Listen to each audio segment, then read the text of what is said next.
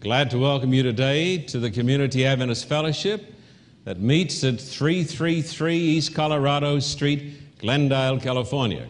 Next time, I want to say this to the folks watching this right across the fruited plain, right across the United States, up into Canada. Next time you're in Southern California, join us at the Community Adventist Fellowship, 10:45 a.m. for praise and worship, and then the exposition of the Word of God. Our address is 333 East Colorado, Glendale, California. Come join us and come and be blessed. I'm glad to have a special guest here today, Mrs. Jean Kellner. Would you like to come, please, Jean? Would you welcome her to our church today? Welcome, Jean. Just glad that you're here. Good to be here. Thank you. I had the privilege of baptizing Jean and Mark Kellner just a few weeks ago, and uh, Mark writes for Christianity Today and all of that good stuff. And you have been for a number of years an officer in a great church that has made a worldwide impact, and that is the great organization that calls itself the Salvation Army. Uh, Jean, tell us a little bit about your training there, what you did in the Salvation Army. Well, I was trained um, in New York, right up north of New York City, in their seminary. It's a two-year school. Uh, we study Bible and doctrine. It's a Wesleyan.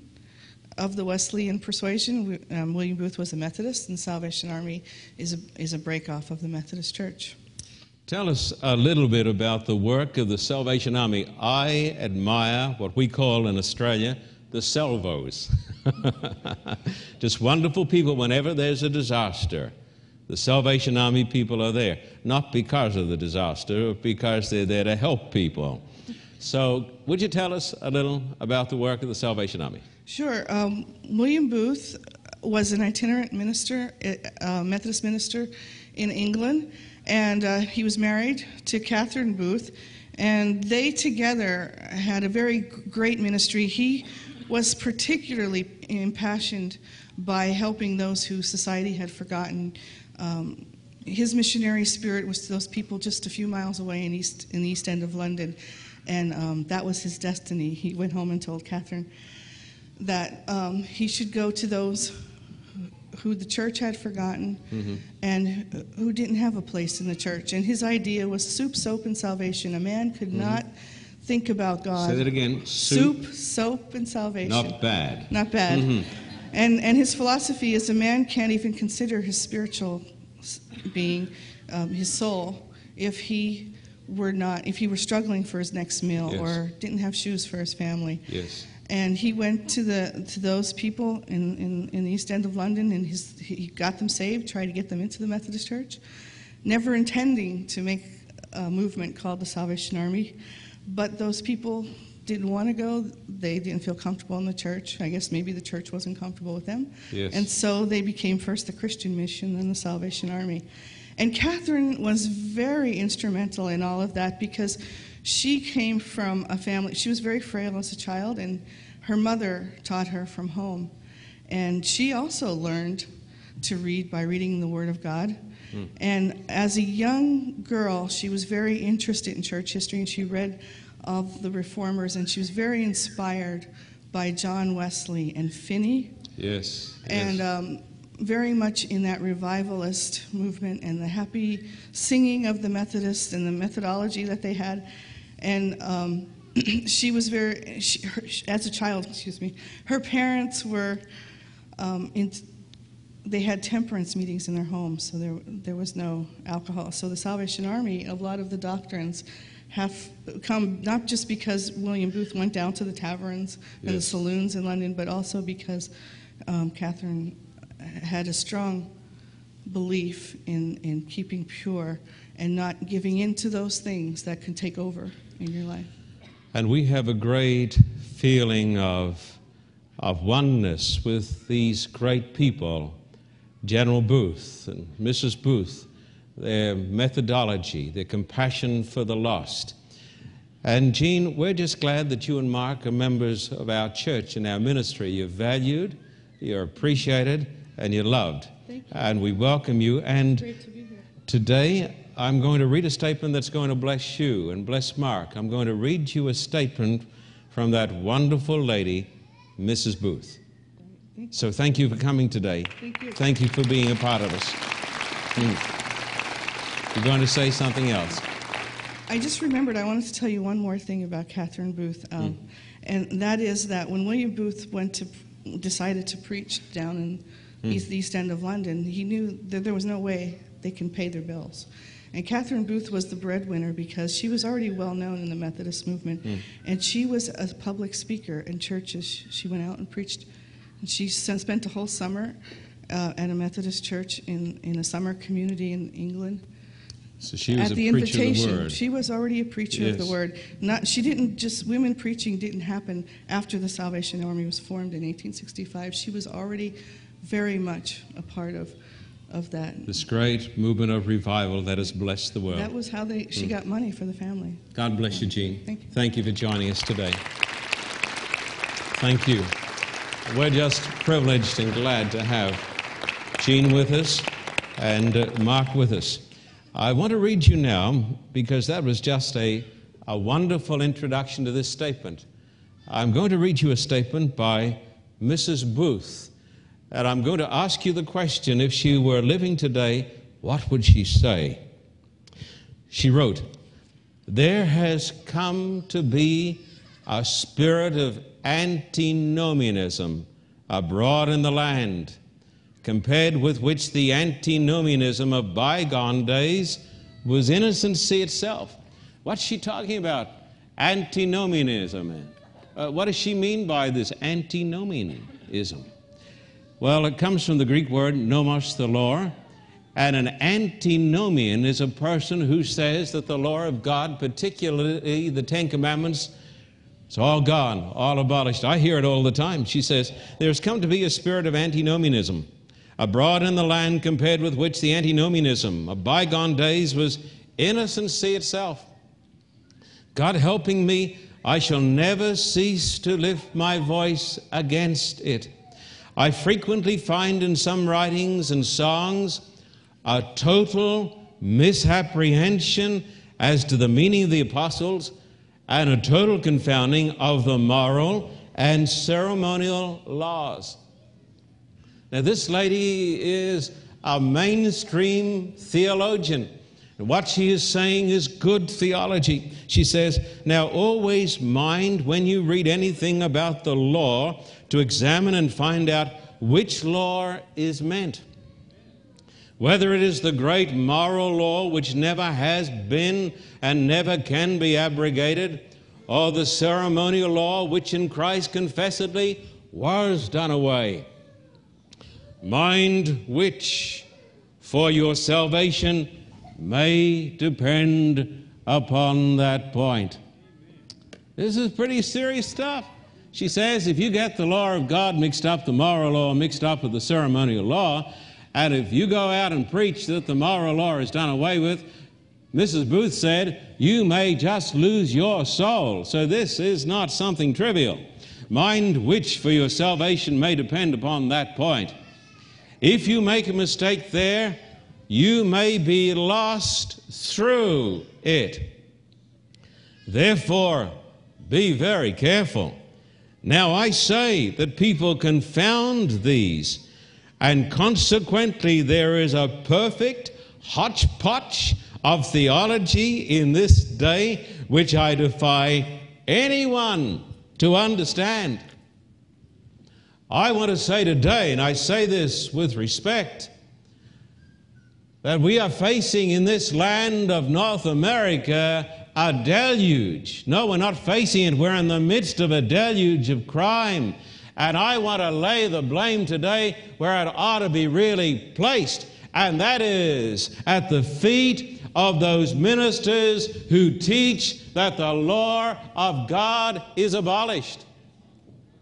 I want you to visualize today, my beloved friends, a great dam. And behind that great dam, there is a sea, a veritable sea of water. But there are saboteurs. I'm talking today about saboteurs.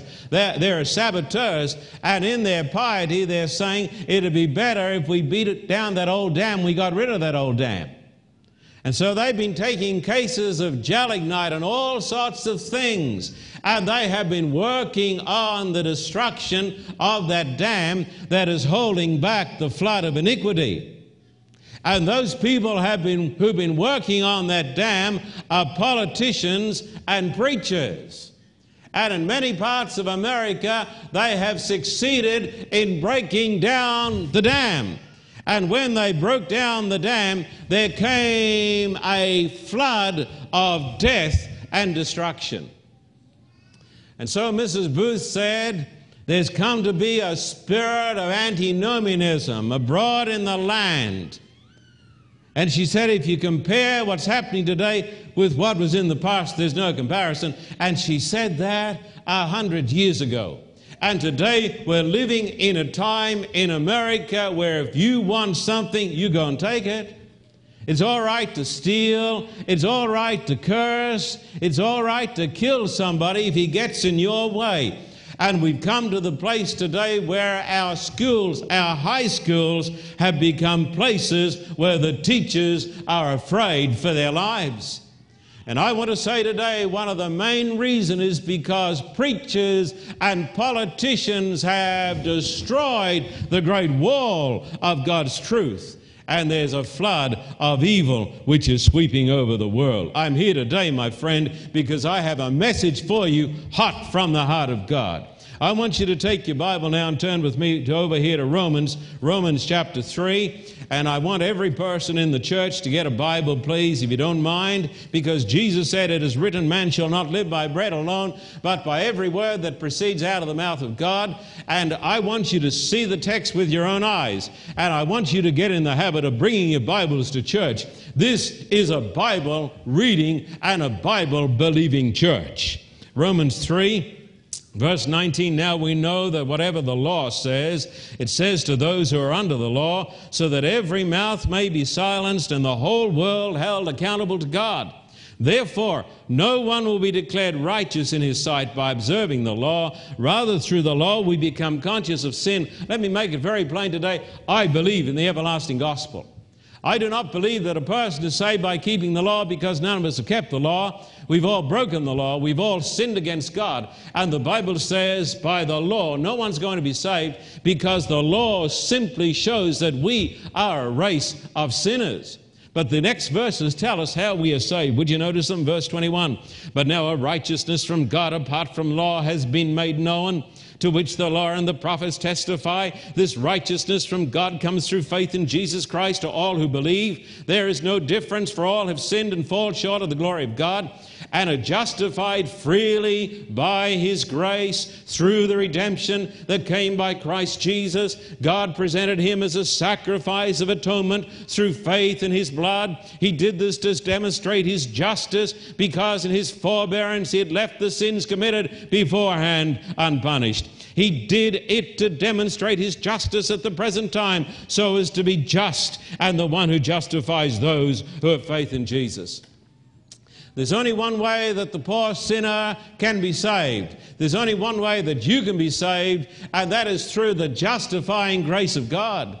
We can never be saved by keeping the law because we've all broken the law of God. And the Bible says that we are saved by the grace of God through the blood that was shed for us on the cross.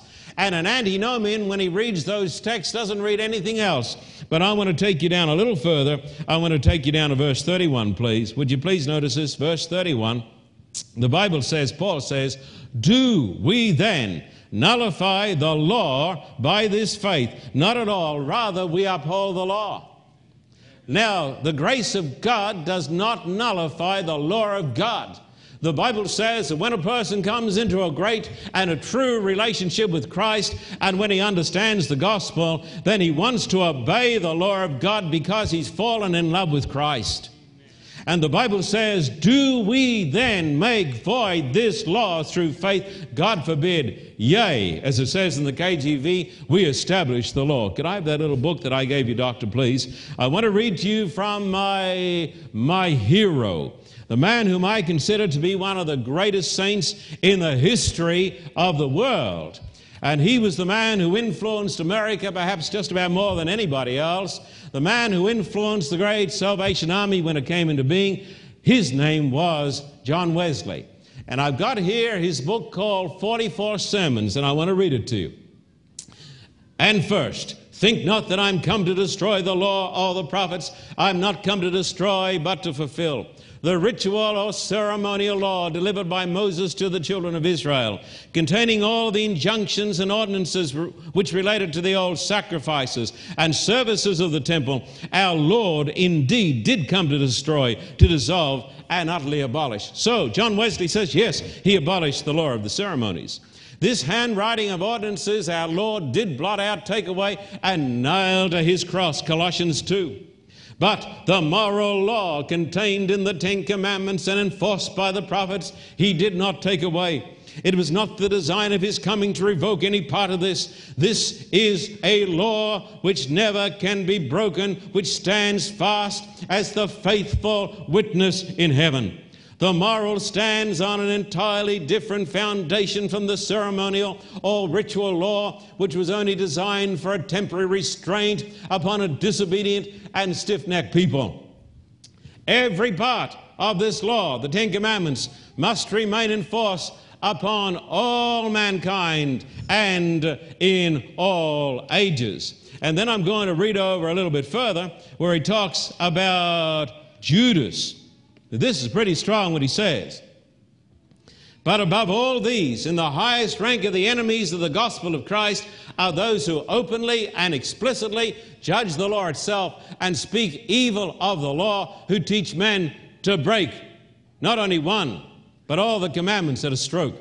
What did our Lord do with the law? He abolished it. There is but one duty, which is of believing. He's talking about the antinomians. The most surprising of all the circumstances that attend this strong delusion, this strong delusion, is that they who are given up to it really believe they honor Christ by overthrowing his law and that they are magnifying his office while they are destroying his doctrine. Yes, they honor him just as Judas did when he said, Hail, Master, and kissed him.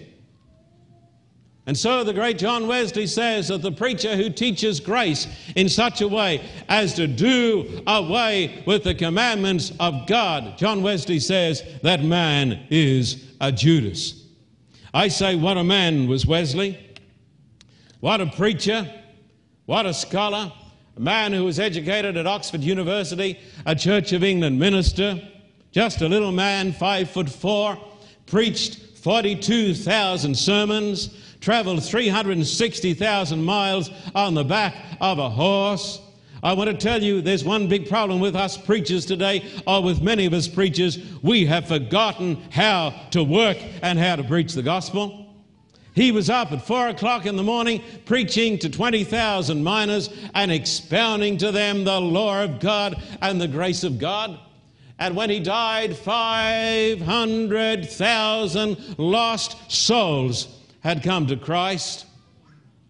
And he says that those people who do not understand the difference between the moral and the ceremonial law and who do away with the Ten Commandments, they honor God, all right, just as Judas honored Jesus when he came up to him and kissed him on the cheek and said, Hail, Master. And I want to say today that modern preachers have made a tremendous blunder when they have stood before their congregations and they have taught their congregations that the Ten Commandments are a ministry or an administration of death, that the Ten Commandments belong to the Old Covenant, and that the Ten Commandments are done away with. I'm here today to uplift Jesus, and I'm here today to uplift the holy law of a holy God. I've got a letter here today I want to read to you. It's a great letter. Dear Pastor Carter, My life has changed so much since I began listening to your lectures on 3ABN. I say thank God for 3ABN. I thank God for the lay people in our church who are going ahead by the grace of God in the Spirit of Christ to preach the gospel. I don't believe in any hierarchy. My life has changed so much since I began listening to your lectures on 3ABN. I'm keeping the seventh day Sabbath you spoke of. I've never been happier, felt more peace and contentment inside my life. I feel something beautiful happening in my life. Is that the Holy Spirit? I want to share with you what I've learned from you. I couldn't stop myself if I tried. I tell everyone who will listen and many who don't that I found Jesus, how happy He's made me, and that they too can find joy in giving their hearts to Him. I won't stop until every single member of my family knows what I do and starts attending church services with me on the Sabbath. You don't know how many lives you've changed. Oh no, God's changed them. You don't know how many lives you've changed. How many hearts you've healed through showing them a loving God, a God of mercy, forgiveness, and compassion. Is it possible these lectures will be rerun again on 3ABN? Well, Danny, that's for you to decide. Listening to me, Danny Shelton, here's a lady who says, You're going to run those lectures again? she says, I'm praying for that. Thank you for giving me a message of hope. I'm filled with courage, strength, and motivation. Praise the Lord and God bless your ministry. A friend of Christ, Ginger Burdett. Thank God. That's why we have a television program because we believe in the preaching of the everlasting gospel that leads people to love Jesus and leads them into an experience of love and peace and joy and contentment. Now, come over here to the blackboard with me. I'm going to talk a little while now on some theology. I'm going to talk about the testimony and the law the Torah and the Aduth. The Aduth is a Hebrew word for testimony. Torah means the law. In the New Testament, the word for law is nomos, hence you get the word antinomian. Now, the Bible teaches that right in the very center of the world, at the crossroads of the world, God placed a nation. What was it? Israel. And in the very center of Israel, God placed a, a, a, city. What was it? It was Jerusalem. And in the very, you folks having a good time in church? Mm. And in the very center of Jerusalem, God placed what? The temple, the sanctuary, the tabernacle. And right in the very, very center of the sanctuary or the temple, He placed the most holy place the most holy place. And in the center of the most holy place, he placed the ark. And in the center of the ark, he placed the Ten Commandments. And in the center of the Ten Commandments, he placed the commandment that says, Remember the Sabbath day to keep it holy. People tell me, Oh, it's not important. Go read your Bible. Go read your Bible. And I want to tell you something that's tremendously important. The word law in the scriptures has got various meanings. The word Torah is a big fat word and it's got lots and lots of meanings. The law may sometimes mean the ceremonial law. Sometimes it mean, may mean the civil law. Sometimes it may mean the law of circumcision. And sometimes it may mean the Ten Commandments. But there's another word that is used in the Bible in connection with the sanctuary that only, only, only, only means one thing. That is the Hebrew word aduth that is translated in our Bibles by the term not the law, but by the term the testimony.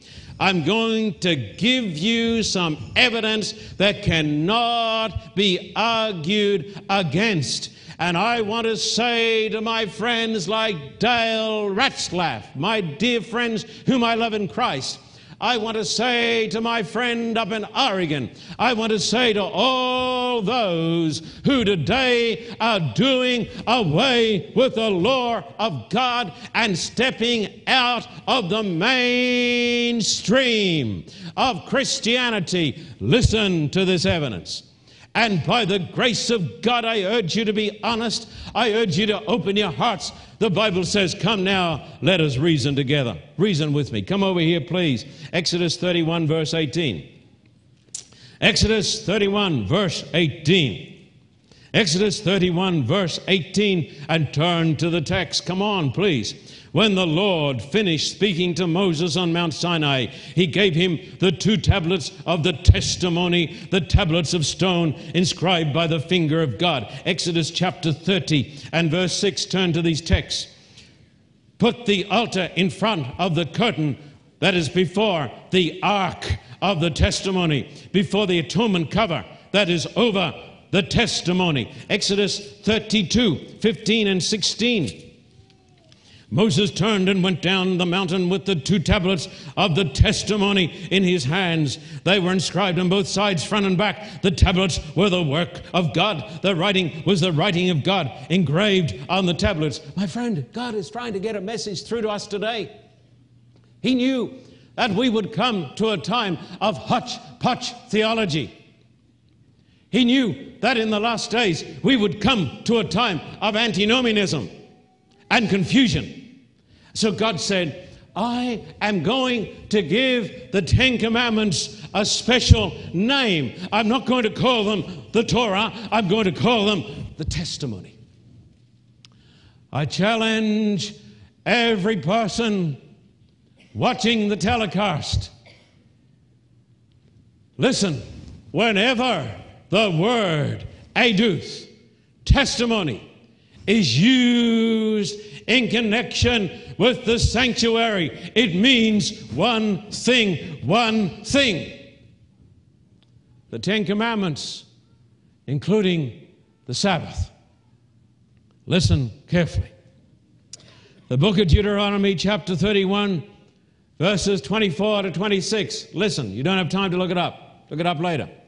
Deuteronomy 31, 24 to 26 tells us that God said to Moses, Now, Moses, I want you to write the words of the Torah in a book.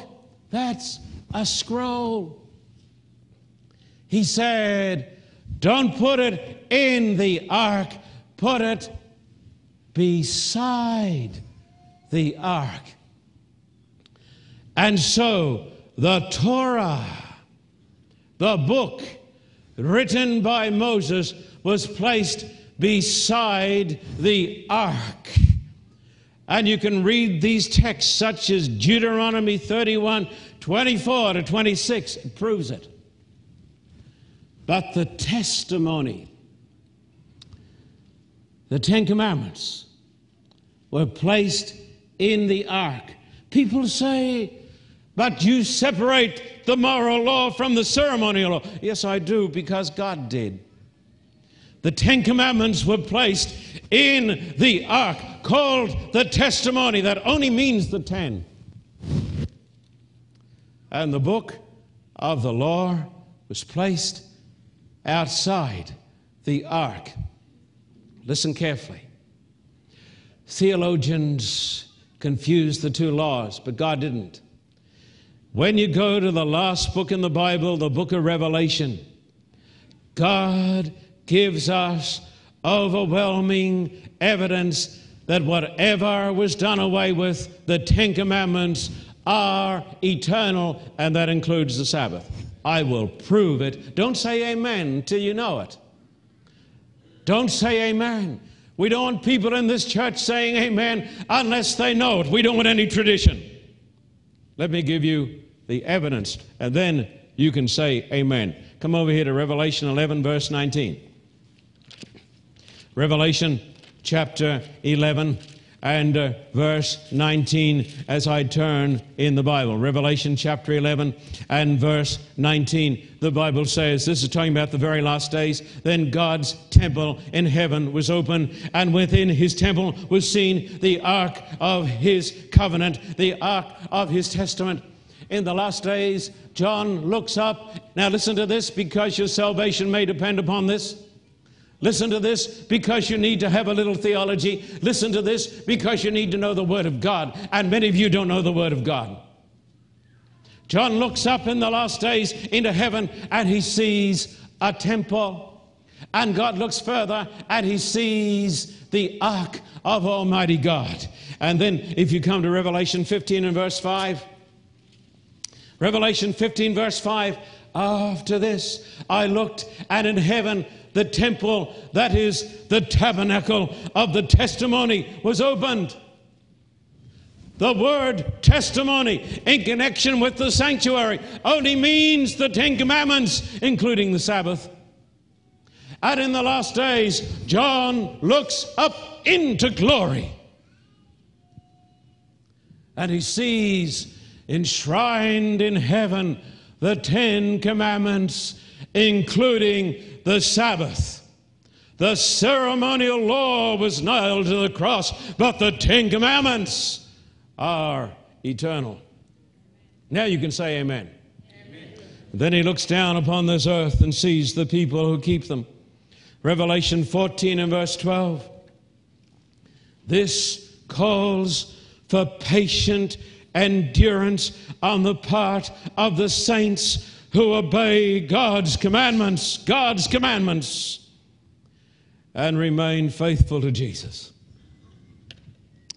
A friend of mine, whom I love as a brother, is a brother, wrote a book recently that shows great confusion and said to me, John, the Ten Commandments are the Old Covenant the Ten Commandments of ministration of death.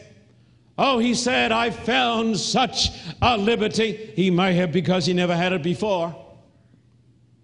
If you're finding liberty now, it's because you didn't have it before. But don't say, I didn't have it.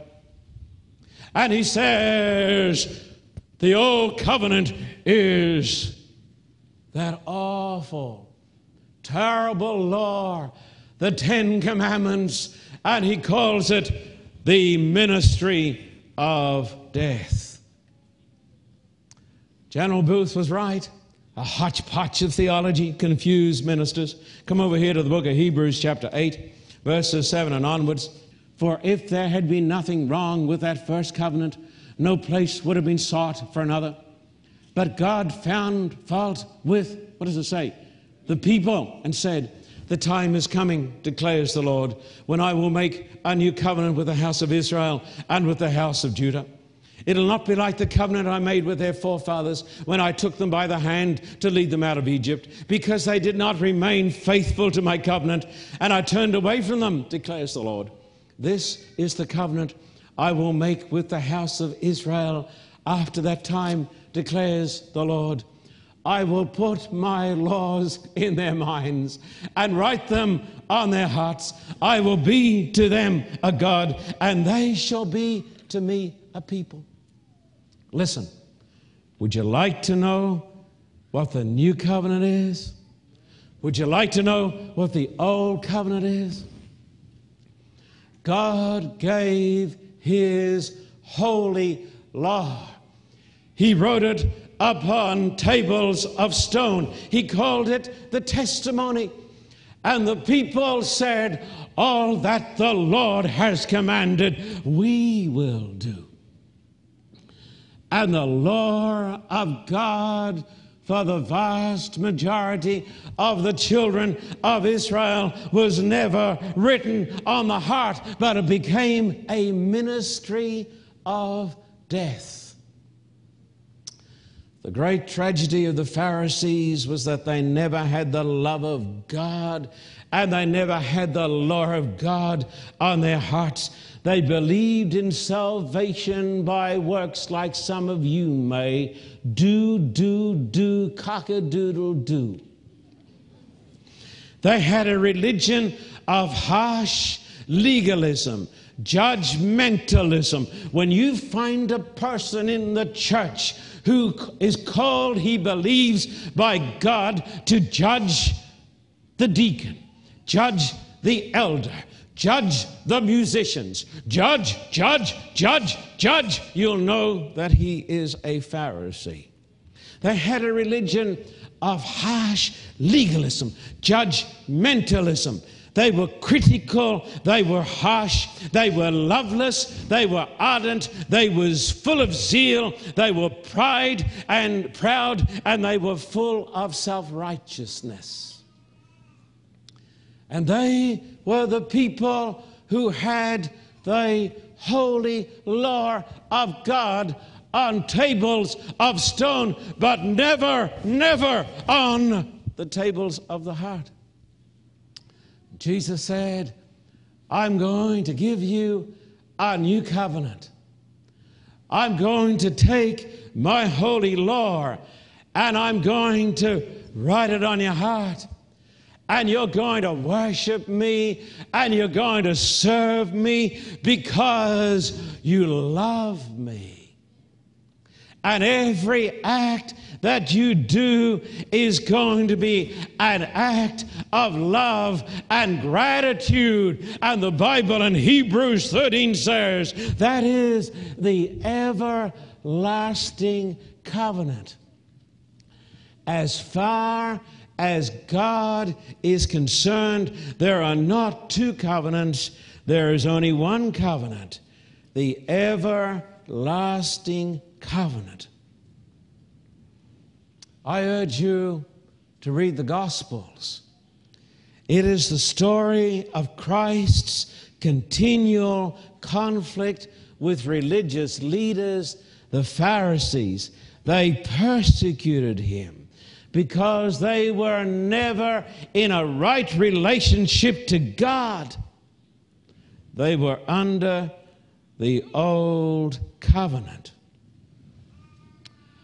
You too, whatever your religion, can be under an old covenant. If you think that you can be saved by your works, and if you're hard on your brethren. And if you're critical, and if you're trying to make every person right except yourself, it's because the law is still on tables of stone. It's not upon your heart. And I know in my ministry, I've had literally thousands of people come to me and they've said, Pastor Carter, we haven't been saved. We went to church for donkey's years. It's a long time. Going to church.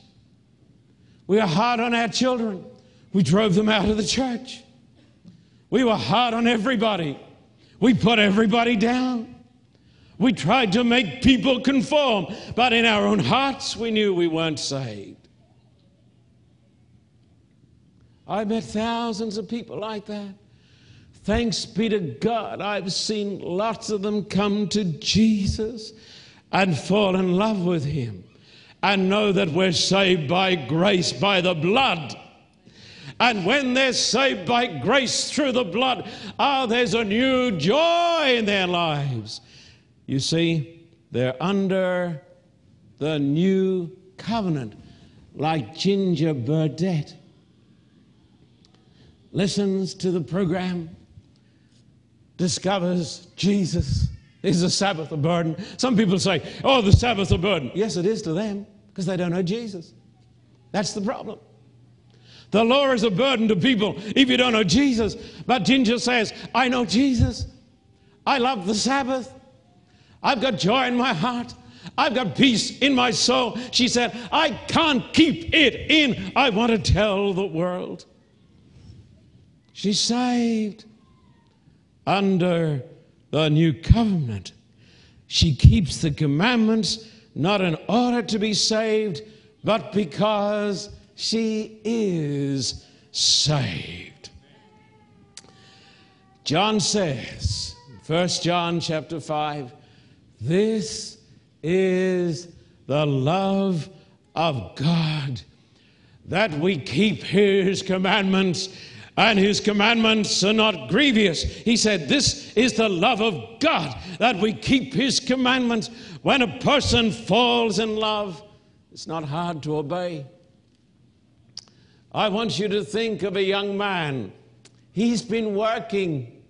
He thinks he's been working hard. He comes home from work. Oh, he's so exhausted. He lies down on the bed and he doesn't know how long he's going to live. He's got such a terrible boss who expects him to do something for his wages. He's lying there and the telephone rings. Will he answer it? He's so tired. But the phone keeps ringing. He says, I'll throw my boot at it. Oh, I better answer it. So he drags himself to the phone. Hello? Oh, hello. I sound tired. No, I'm not tired. I've never felt better. Come over to dinner. Too tired to come to dinner. It's his girlfriend, his sweetheart. Can I come over? Can I? Of course I will. Will I? Yes, I'll come now. He ran all the way. Why? Love. He's under the new covenant. He's under the everlasting covenant. He's got it written on his heart. You see? I want to say to my dear friends that don't understand this come in out of the rain. Come in where the sun is shining. Some preachers, in confusion and ignorance, are proclaiming that the law is abolished. In America, if you dismiss somebody, do you say that they're sacked? Ever heard that expression? You're sacked?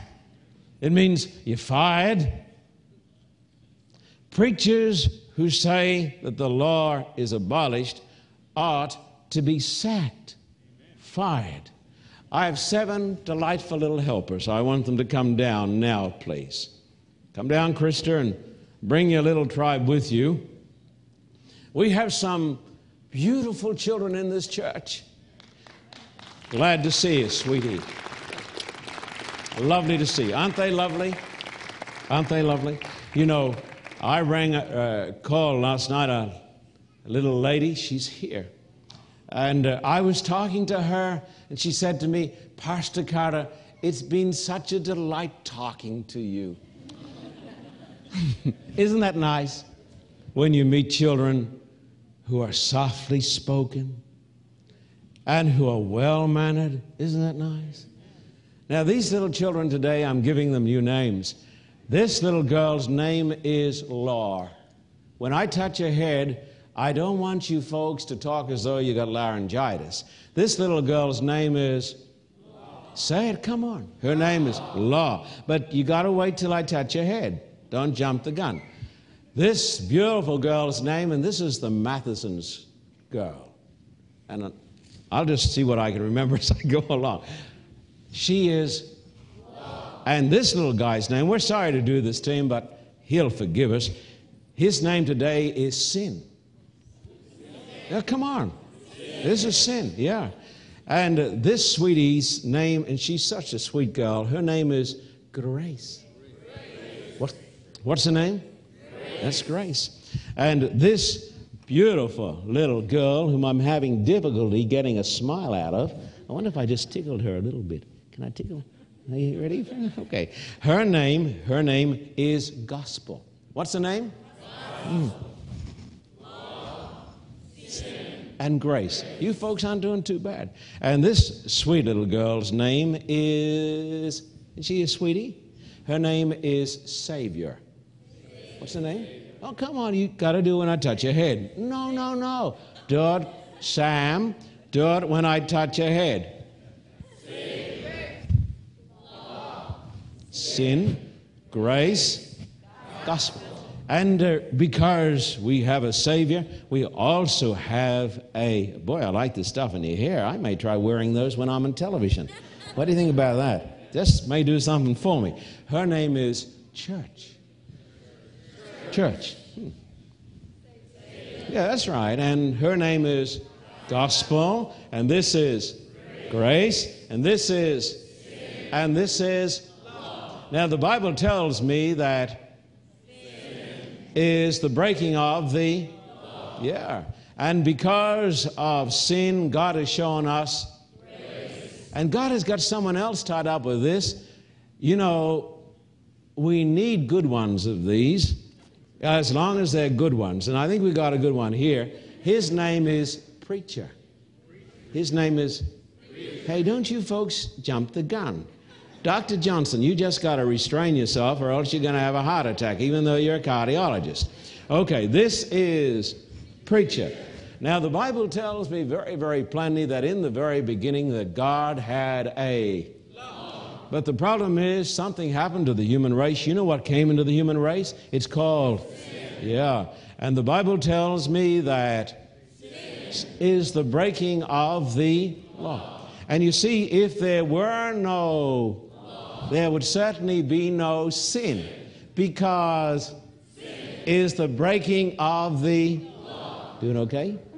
Okay.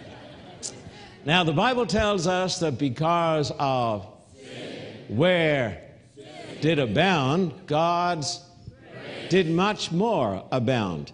And we need because of which is breaking God's now the Bible tells me the wonderful story of God's which is preached in the gospel, which is the good news. And the gospel, the gospel is the good news of God's grace, grace which is to save me from, sin. which is breaking God's law. And remember this if there is no, law. then there is no. Sin. And if there's no sin, there's no. Grace. And if there's no grace, there's no gospel. no gospel. Now, the good news is this that God sent into the world a, Savior. and his name is Jesus. And Al came preaching the gospel. the gospel, which is the story of God's Grace. how He saves us from, Sin. which is breaking God's law. Now, if there were no, law. then certainly there would be no, Sin. and there would need no, Grace. and we would not have a, gospel. and we would not have a and we certainly wouldn't need a. Now, God has a. And the purpose of the church, of the church. now, the purpose of the is to come and tell us about the who came preaching the which is the story of God's which is how God saves us from which is breaking God's now, if there were no, then certainly we would not need a. Now, the church employs the. And the reason we have the is to tell people about the who came preaching the gospel. And the gospel is the story of God's grace, which saves me from, which is breaking God's law. Now, there are some confused people today who tell me that there is no law. Well, if there is no law by Honey Bunch, then there is no, so we get rid of sin. And if there is no sin, we have no need for, so grace goes. And if there's no grace, we have no, no gospel. And if there's no gospel, we have no no Savior. And if there's no Savior, we may as well close down the and sack the. Amen.